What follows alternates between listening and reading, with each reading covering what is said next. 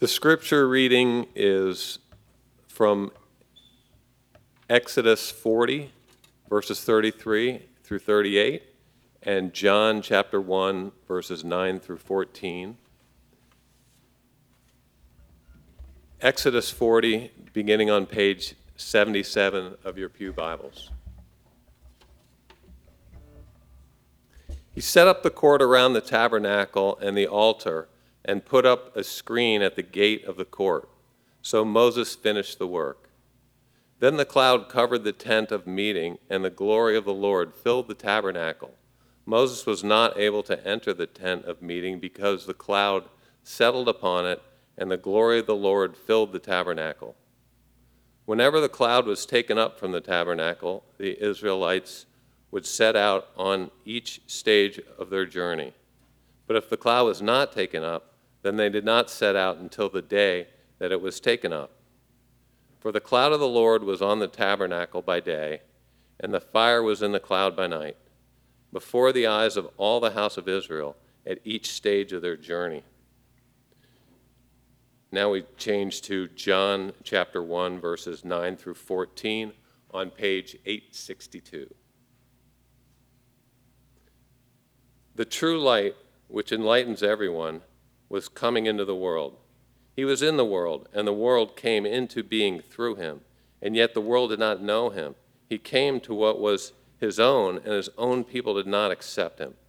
But to all who received him, who believed in his name, he gave power to become children of God, who were born not of blood or of the will of the flesh or of the will of man, but of God the Word became flesh and lived amongst us, and we have seen his glory, the glory as of a Father's only Son, full of grace and truth.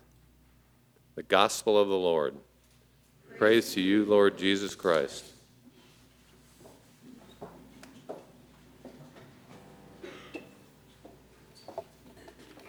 Good morning.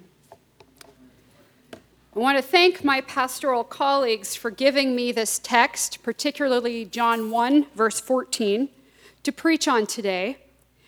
It's one I grew up on, kind of like whole wheat bread in my family, one my siblings and I memorized as children under the direction of our parents. So it's in my heart. I don't really ever remember learning it. And the Word became flesh and dwelt among us. And we beheld his glory, the glory of a Father's only Son, full of grace and truth.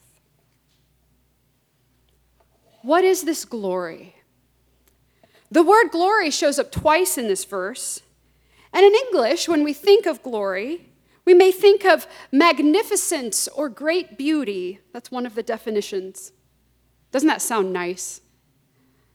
I kind of want that. And if I can't be it, I at least want to experience it. And I think of part of what it means to be human is the desire to experience great beauty and magnificence. This is why we travel to the national parks, right? Why we go to the symphony, maybe. These are experiences of great beauty and magnificence, transcendence, we might say.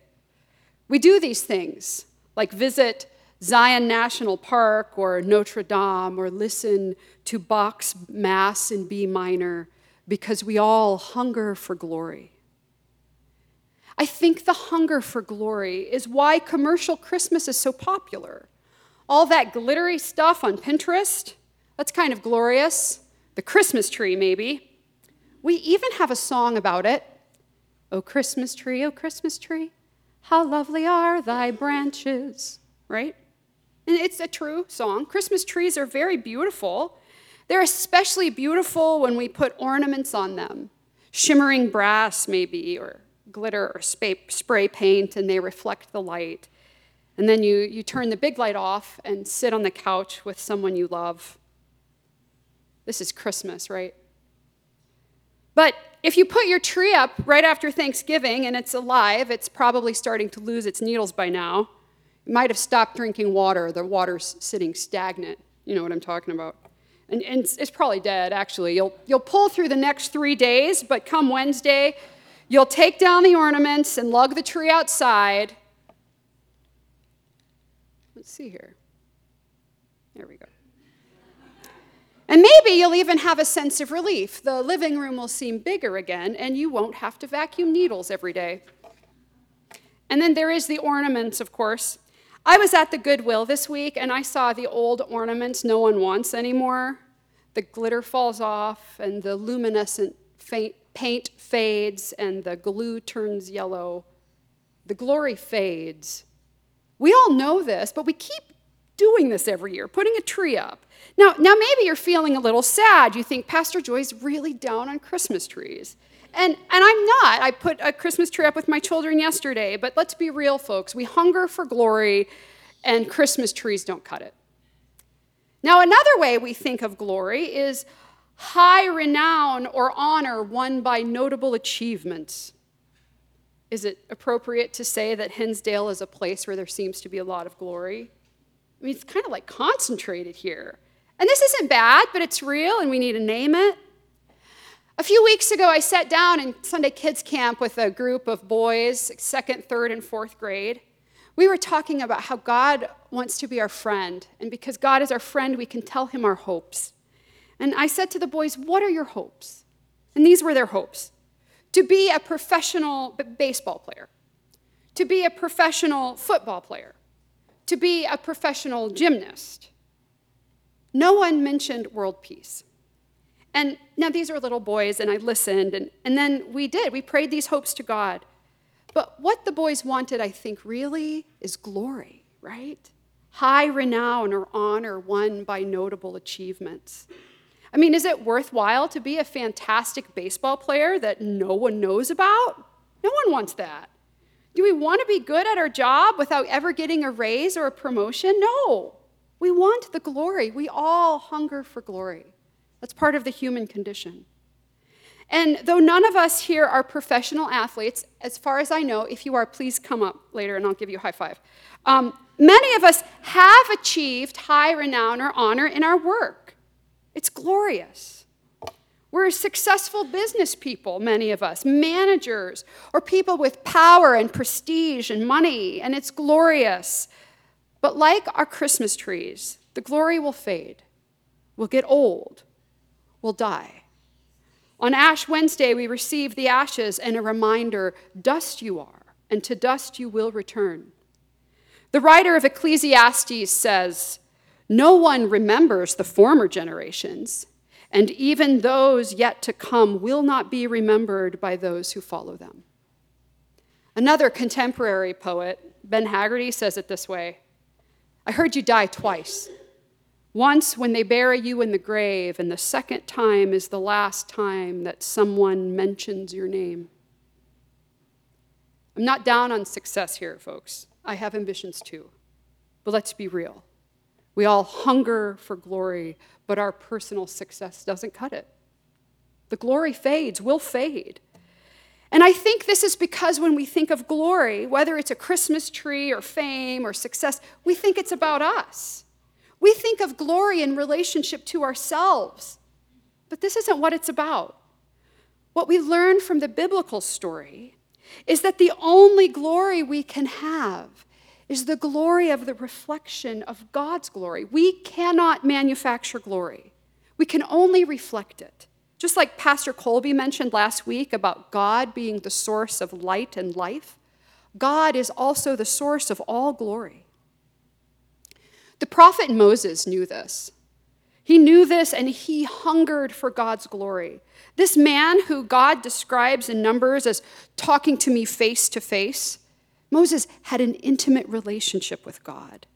In the passage from chapter 33 that Pastor Lars read at the call to worship, Moses says, Show me your glory. And God replies, I will cause all my goodness to pass in front of you, and I will proclaim my name Yahweh in your presence. But you cannot see my face, for no one can see me and live. And then Yahweh gives Moses these instructions to stand in the cleft of the rock. And then Yahweh comes down in the cloud and stands there with him and proclaimed his name. And when God does this, he puts his hand over Moses' face, like a parent shielding his child from a bright light. And then at the end of Exodus, in chapter 40, which was just read for us, we read God's instructions to Moses about setting up the tabernacle, the place of God's presence. And we read how Moses obeys. And then it says, The cloud covered the tent of meeting, and the glory of Yahweh filled the tabernacle. This is the climax of the story. God's present, descending and dwelling in the tent, tabernacling, you might say. And then God is present with his people there, the God of glory, right there in the tent in the middle of the camp, somewhere out in the wilderness. Can you imagine being that close to God? Knowing that God's glory is right there, they had to be real careful. God's glory, too bright for even Moses to see, right there. And this is the story that John is referencing here in verse 14. The Word became flesh and lived among us. We'll go back to that Moses story in a moment. But first, let's look at this the Word. The Word, in Greek, the Logos. This is the same word that we read about in verse 1 of this passage. In the beginning was the Word, and the Word was with God, and the Word was God. The Word. Now, this is a reference to two things simultaneously. First, the word of the Lord that shows up throughout the Hebrew scriptures. The first time we hear of the word of the Lord is in Genesis 15, where we read, After this, the word of the Lord came to Abram in a vision. Do not be afraid, Abram. I am your shield, your very great reward. Note that this is a word that Abram sees, it's a vision. This word is not a book, it's not just language, it's not words floating around, it's someone he has witnessed to. That's the first meaning. This also speaks to the Greek audience of his gospel. They understood the logos, the word, to be the ordering power of the universe. And what the author is saying is that this word Abraham witnessed and this logos word, they're the same thing. And it becomes flesh.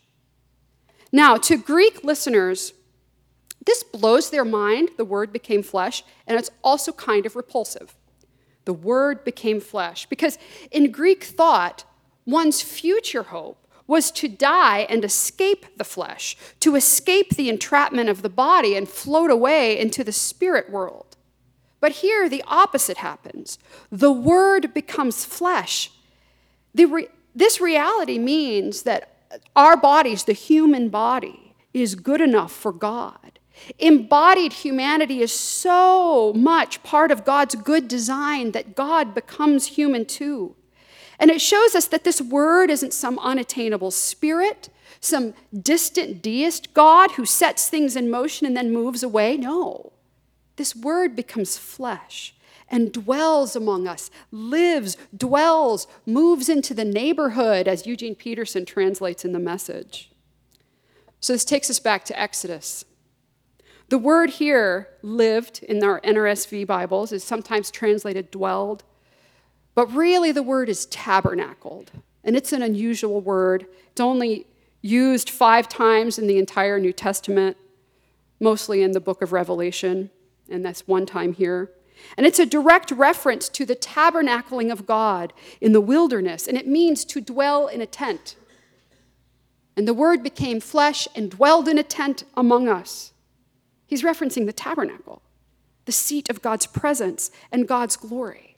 And then we read, we beheld his glory. This is the same glory we heard Moses requesting to see, the same glory that we heard descended into the tabernacle. But this time, you can see it. This is a face you can look at without having your eyes shielded. This too is glory. And it's the glory that, the, that people like the author of the Gospel of John have witnessed. But this time they don't need their eyes shielded because this glory sneaks in, hides out in a stable with unknown parents. If you blink, you'll miss this glory, you'll miss it. It's packed into this little 23 word verse. The Word became flesh and tabernacled among us, and we beheld his glory. It's like the story in Exodus. But this time, rather than only Moses speaking to God face to face, the whole community of people who have interacted with Jesus beheld his glory. We all hunger for glory. I'm wondering if many of us wandered into church today because we were seeking glory. Maybe you didn't articulate it like that, but maybe you sensed it deep in your heart. I mean, it's Advent, it's a time when we're aware of our own longings. And your hunger for the glory might be hunger for glory of the past, you think, or the hope that you have for the future. You're not going to find that that glory is fulfillment, and it's really not glory. You're not going to find that kind of glory here because it doesn't exist. The only glory that you'll find is the glory of Jesus, Emmanuel, God with us, the only source of glory. And though we cannot see Jesus right now with us, he is with us today through the presence of the Holy Spirit. Before Jesus ascended into the heavenly realm, he said, Behold, I am with you always, even to the very end of the age. And this is the glory we can experience now. The trees will die, our fancy jobs will end, we will be disappointed and will disappoint others this Christmas. But this is what's glorious God is with us now. The transcendent God, the one who created the entire cosmos, these galaxies millions of light years away, like this one. This God is with us, immanent, right here encamping, tabernacling among us. God wants to have relationship with us so much. He wants to show us who he is in a way we can understand that he becomes human. He doesn't put on a human costume. He doesn't pretend to be human. He becomes fully human inside and out through Jesus. The Word became flesh, and He descends here to live with us, to be born, to be an immature child who does cry, contrary to away in a manger, to be an awkward teenager, to be a young man pondering his vocation, to be a son who disappoints his parents, to be a leader who heals and tells stories, to be angry and weep and have his guts moved with compassion, to preach, the kingdom of God is among you, to suffer pain and humiliation like many humans do, to be killed unjustly and to die, human. I heard you die twice. Once when they bury you in the grave, and the second time is the last time that someone mentions your name. Well, Jesus did die once. And then three days later, he rose from the grave. And this is the hinge point of our Christian faith. This is why we're here today, Sunday, Resurrection Day. This is the Word becoming flesh and remaining the Word, defeating the powers of sin and death and the Satan. And we celebrate Jesus' glory, not just because he was born. We were all born. We all have been born, right? But because he defeated the powers of evil in his death and resurrection. He ascended to the heavenly realm, the world we don't yet have eyes to see, and he sits in the place of glory beside God the Father. Jesus Christ is the only true source of glory. And there will never be a last time someone mentions his name. God is with us, and we are surrounded by his glory right now. I was reflecting on 2018 and realize that God has shown his glory to me in many ways this year. Some through the natural world, we can read about this in Psalm 19. Witnessing God's glory and the beauty of the wildflowers and moss at Covenant Point Camp. The autumn parade of trees along the shoreline of Lake Michigan when Justin and I, and I sailed on our anniversary. I saw God's glory through the work of human artisans and craftsmen at Sainte Chapelle Chapel in Paris.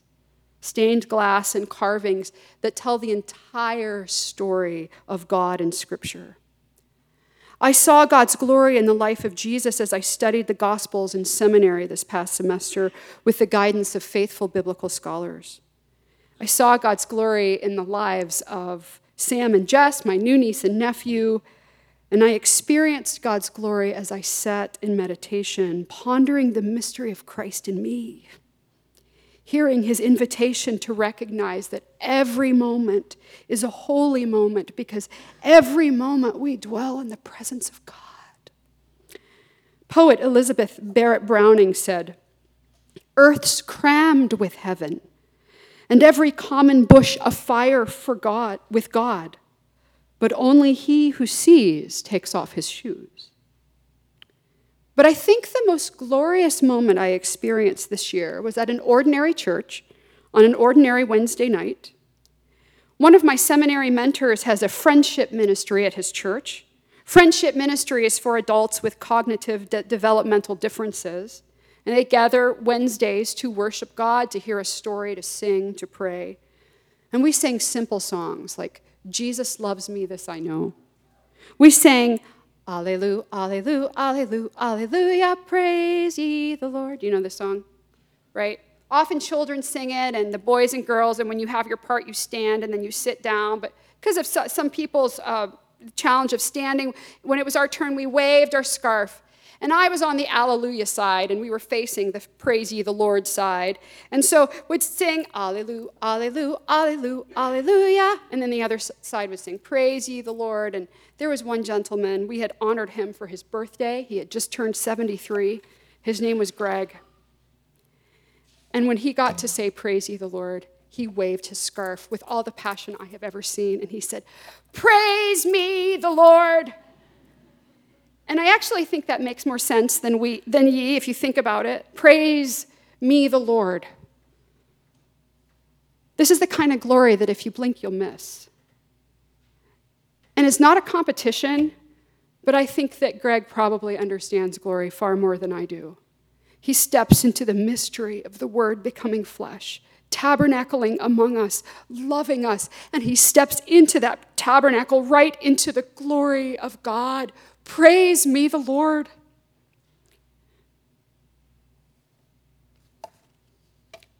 So, this is my question for you today. It's Christmas, almost, and let's get pretty real together. Are you seeing yourself as the source of glory?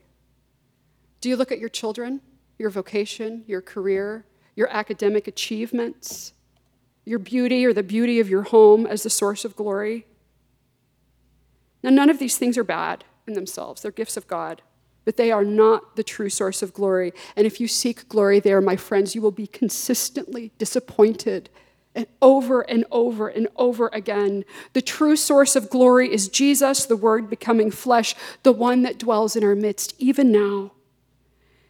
And this is the time to recognize the glory in the manger, the glory at the cross, the residue of glory left in the empty tomb. We all hunger for glory, but true glory is only experienced in relationship to the source of glory, Jesus Christ. You will be hungry for glory until you step into the light of the glory that can only come from Him. This is what you were made for. St. Augustine famously said, You have made us for yourself, O Lord, and our heart is restless until it rests in you. Today, we're going to have an extended time of singing and response as we worship the God of glory who revealed himself to us in Christ. And there are pastors and prayer ministers available today to pray with you. And I've given some of you spots, so if you want to go to those spots now, and then people can see who you are. Um, and then we'll all stand together and sing. And the words will be on the screen. If you felt your heart move today, that is the Holy Spirit speaking to you. That is the movement of the presence of God in your life.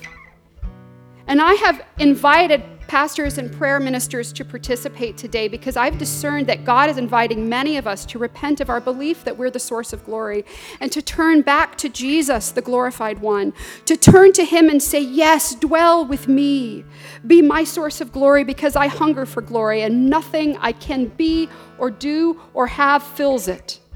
Don't blink and miss the call of the Spirit on your life today. And if you feel yourself moved by the Spirit as we sing, I invite you to make your way to the front. A prayer minister will be ready to pray with you. Maybe this will be your first time response to God. Or maybe you would like to renew the commitment you made to Jesus long ago. This might take some boldness on your part. It might feel weird, but this is Christmas, folks. This is time to focus on the glory of Jesus, the Word made flesh. It's time to make our way to the manger with Greg. It's time to behold his glory. Praise me, the Lord. Amen.